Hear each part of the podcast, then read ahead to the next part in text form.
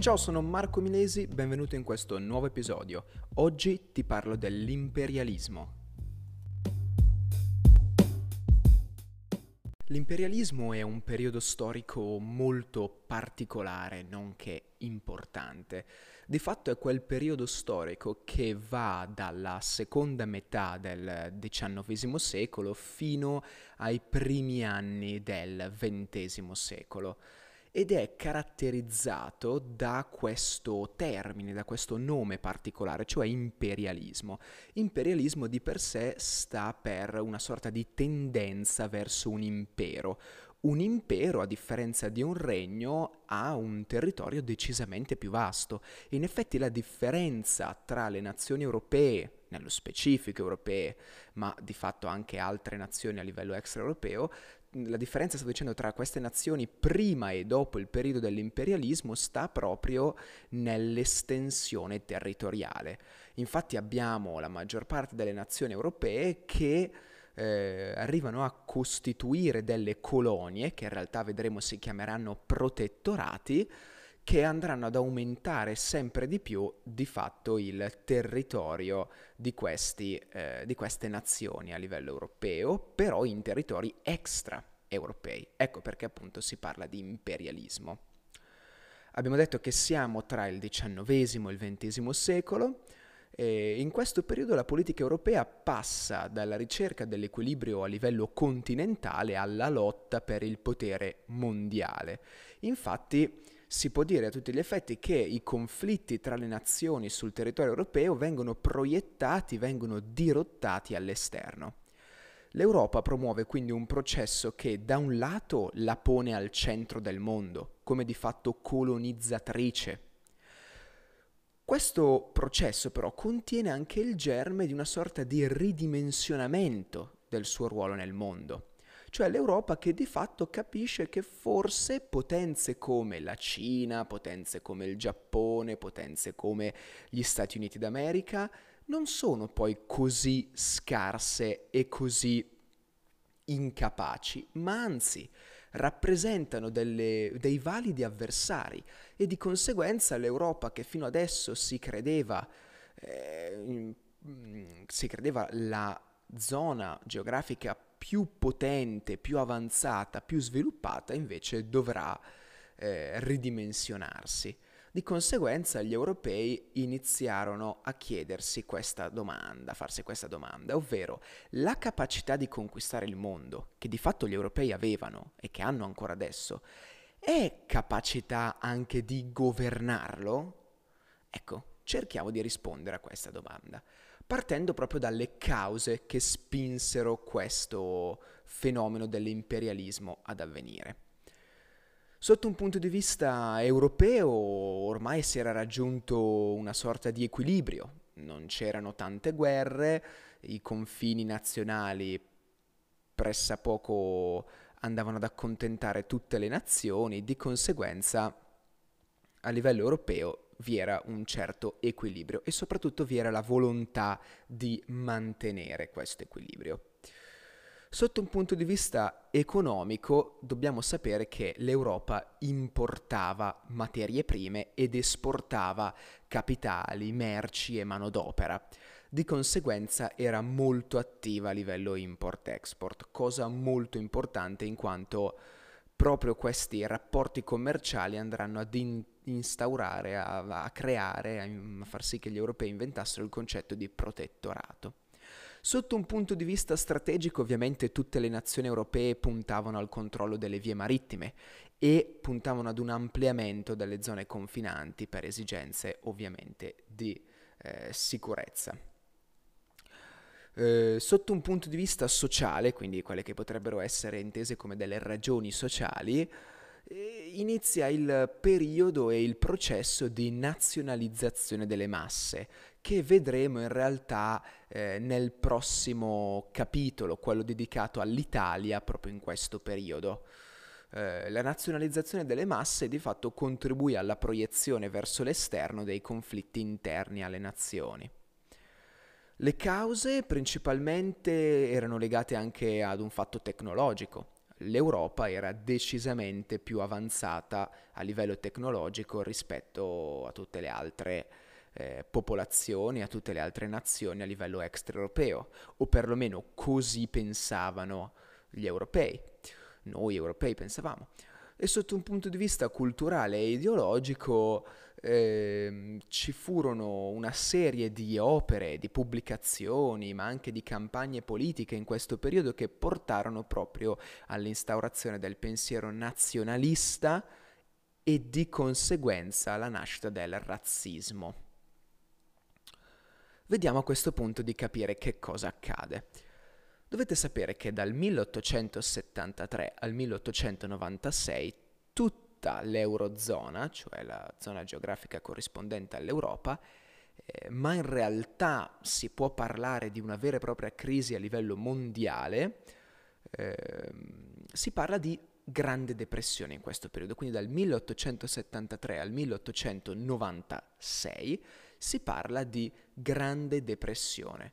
L'Eurozona, ma anzi l'economia mondiale è investita da una grave crisi economica. Questa crisi economica parte da una condizione di base, nuova, mai vista a questi livelli prima d'ora, la globalizzazione, cioè un'interdipendenza economica tra le nazioni significante, significante certo, significativa, scusate.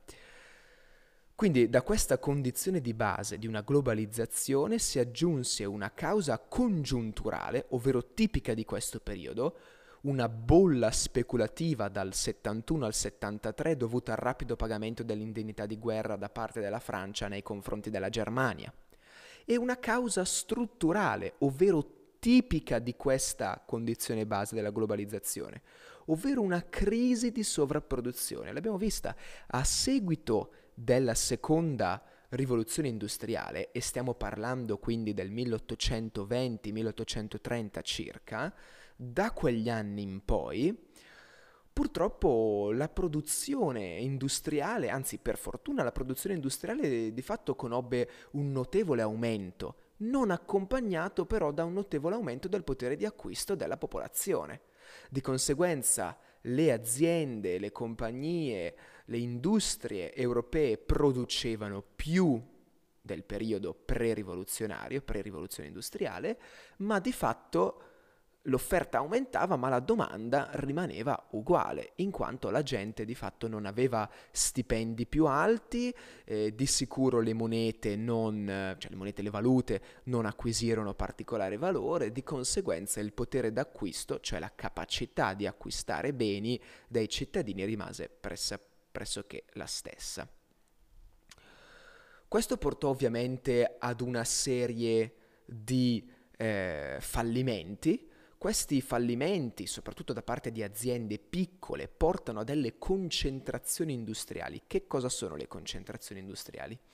Sono delle eh, aziende che al giorno d'oggi prendono il nome di holding, che possiedono grandi quote azionarie all'interno di molte aziende, generalmente appartenenti allo stesso settore. Ed è proprio in questo periodo che nascono i cosiddetti cartelli, i trust e i monopoli. I cartelli sono degli accordi fra imprese concorrenti finalizzati a fissare produzione e prezzi di vendita. Vi faccio un esempio di, una, un'azione di un cartello. Tutti i produttori a livello mondiale di lampadine si sono messi d'accordo sulla durata massima di quest'ultime, ovvero pari a 10.000 ore.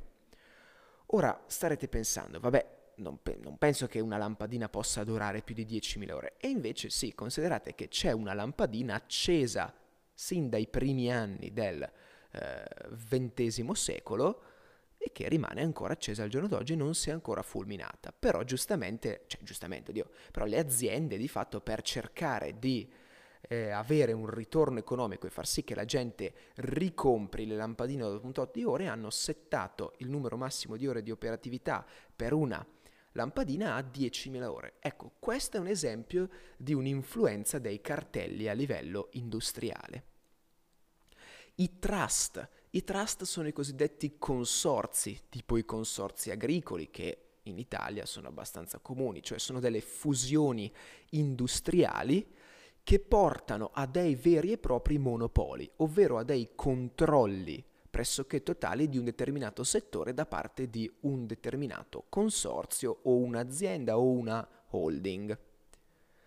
A causa di questa crisi molti stati abbandonano il libero scambismo e abbracciano il protezionismo. Con la cantieristica, ovviamente bellica, sostengono la siderurgia e con la politica coloniale ricercano nuovi mercati. Ecco che quindi si inizia a parlare di policentrismo competitivo e di guerre doganali le nazioni che alzano sempre di più i tassi di interesse doganali, cioè i dazi doganali, e di conseguenza si parla di protezionismo. Tra il 1870 e il 1914, per di più, cresce la popolazione mondiale, ma la crisi economica spinge moltissimi milioni di persone a emigrare Considerate che tra il 1850 e il 1914 emigrano 60 milioni di persone nel mondo. Di questi 60, di queste 60 milioni di persone, tra i 40 e i 45 sono europei, giusto per darvi un'idea di quanto l'emigrazione europea eh, fu consistente e importante. Quando si parla di italiani si parla di un'emigrazione pari a circa 14 milioni di individui, di cui 4 negli USA, eh, che sono di fatto la meta più comune a livello europeo. Pensate che gli USA eh, accolsero ben 23 milioni di persone in questo periodo. Cerchiamo a questo punto di capire quali sono le cause a livello ideologico dell'imperialismo. Mi spiego meglio. Non è che così improvvisamente, eh, direbbero gli inglesi, out of nowhere, cioè dal nulla in sostanza, le nazioni europee decidono di non combattere più a livello europeo, cioè in Europa, ma decidono di andare a conquistare le colonie. In realtà possiamo rintracciare due cause fondamentali di questo cambio di paradigma, eh, la prima nella, ne, nel positivismo e la seconda invece nel darwinismo sociale. Quindi queste sono le due giustificazioni, per così dire, a livello ideologico. La prima, quindi il positivismo, era un'ideologia secondo cui l'Europa eh, era chiamata ad essere, ed è ancora al giorno d'oggi, chiamata ad essere modello per il mondo e di conseguenza l'Europa deve governare il mondo e essere un po' così da essere la direttrice del mondo. La seconda giustificazione, quella del darwinismo sociale, probabilmente ne avrete già sentito parlare, si tratta di un, un'ideologia, un pensiero secondo cui esistono delle razze più forti, delle razze più deboli e di conseguenza delle razze che sono destinate a governare su altre. Ecco, queste sono le due giustificazioni a livello ideologico barra teorico. Considerate che proprio in questo periodo gli ebrei e i gitani eh, diventano i primi bersagli delle prime ideologie razziste Ecco qua, il concetto proprio di razza è un'invenzione dei razzisti. Vi ho accennato prima il concetto di protettorato. Beh, quando si parla di, coloniali- di, colonialismo europeo o di imperialismo europeo, si parla di creazione di protettorati.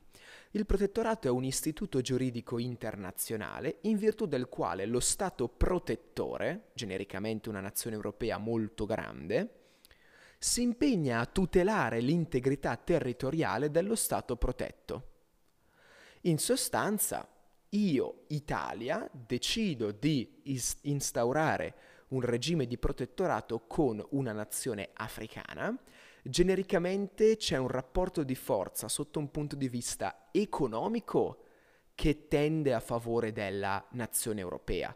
Quindi la nazione europea protettrice è genericamente più eh, forte a livello economico della nazione eh, protetta. ma la nazione protetta rappresenta per così dire, una meta ambita eh, nei confronti della, cioè per, per la nazione europea, in quanto garantirebbe o il controllo strategico di determinati stretti eh, via mare oppure garantirebbe un, uh, un'ottima circolazione delle merci o garantirebbe il controllo sui porti strategici e così via. Abbiamo due modelli che si contrappongono l'uno all'altro, ovvero da una parte gli inglesi e dall'altra i francesi. Gli inglesi possono essere riassunti con un termine molto semplice, flessibilità, cioè la loro politica coloniale è caratterizzata da un'ampia autonomia e un ampio anche rispetto di fatto nei confronti delle popolazioni locali, colo- locali colo- colonizzate. E vedremo che anche gli Stati Uniti adotteranno questo metodo.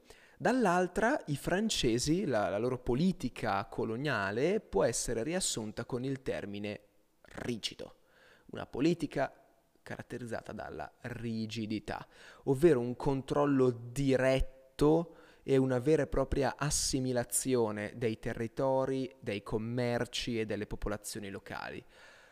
Eh, non è difficile immaginare i, i, motivi per cui io, ogni qualvolta un, un, un, principio rigido di fatto di colonizzazione venne applicato, portò a reazioni nazionalistiche da parte delle popolazioni locali.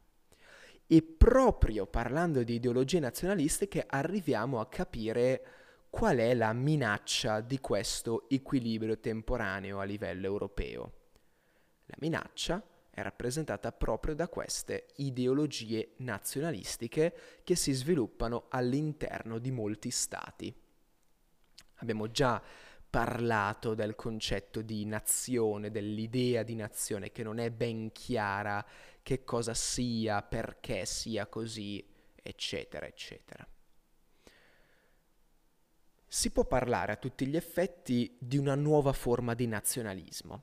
Cioè se da una parte avevamo il nazionalismo di fine Settecento, inizio Ottocento caratterizzato da un pensiero liberale, in lotta contro l'assolutismo, ideali progressisti, ideali universalistici, veniva riconosciuto il diritto dell'autodeterminazione e dell'indipendenza di tutte le nazioni su una base mazziniana e così via, Dall'altra parte abbiamo il nazionalismo di fine Ottocento caratterizzato per la maggiore da forze conservatrici di destra radicale, eh, caratterizzato da un'ideologia autoritaria e aggressiva che afferma la superiorità di una nazione sulle altre e strumentalizza le masse. Ecco perché si parla proprio in questo periodo di sciovinismo e jingoismo. Ad ogni modo, la differenza fondamentale tra il nazionalismo di fine Settecento inizio Ottocento e quello di fine Ottocento sta nel carattere prettamente nazionale. Cioè il nazionalismo antico era un movimento diffuso, condiviso a livello quasi mondiale, ma più precisamente a livello europeo. Di conseguenza i nazionalisti francesi andavano a braccetto con quelli austriaci, che a loro volta andavano a braccetto con quelli tedeschi, che a loro volta andavano a braccetto, a braccetto con, quelli, con quei russi e così via. Insomma, non c'era distinzione tra nazione A e nazione B.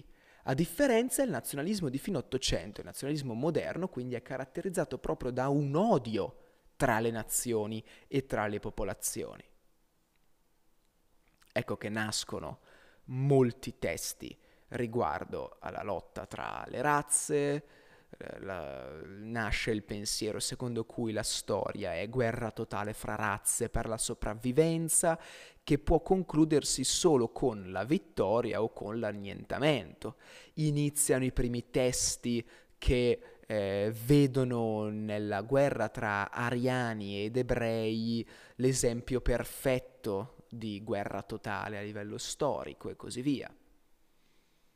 Abbiamo due movimenti nazionalistici principali che sono eh, il partito, nazi- diciamo così, il partito nazista ante litteram, adesso sto per pronunciarlo in tedesco, non insultatemi per favore anche perché sono consapevolissimo di non essere in grado di pronunciarlo. Comunque al Deutscher Verband, ecco, risalente al 1891, e invece, eh, questo per quanto riguarda la, Germania, per quanto riguarda la Francia, invece la Sion Française del 1899, animata dal famoso revanchisme, questo, eh, come posso dire, questo principio di vendetta in un certo senso, di eh, ritorno dai francesi e riaffermazione del loro potere.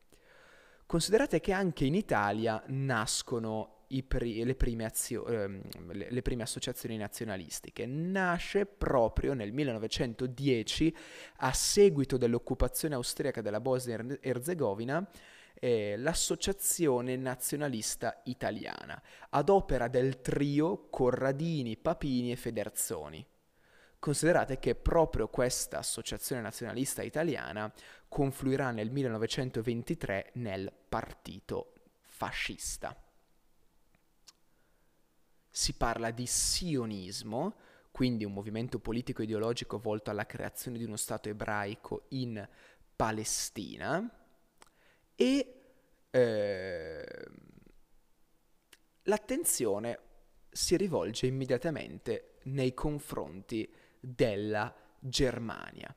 Prima però di eh, andare a vedere nello specifico eh, tutto ciò che accade a livello europeo, eh, considerate che analizzeremo in questa, in questa, serie di episodi dedicati all'imperialismo, analizzeremo la situazione prima a livello europeo in modo generico, poi entreremo nello specifico delle diverse nazioni extraeuropee, vedremo la crisi dell'impero celeste, quindi della Cina, vedremo la, la, situazione del Giappone e chiuderemo con la situazione degli Stati Uniti d'America.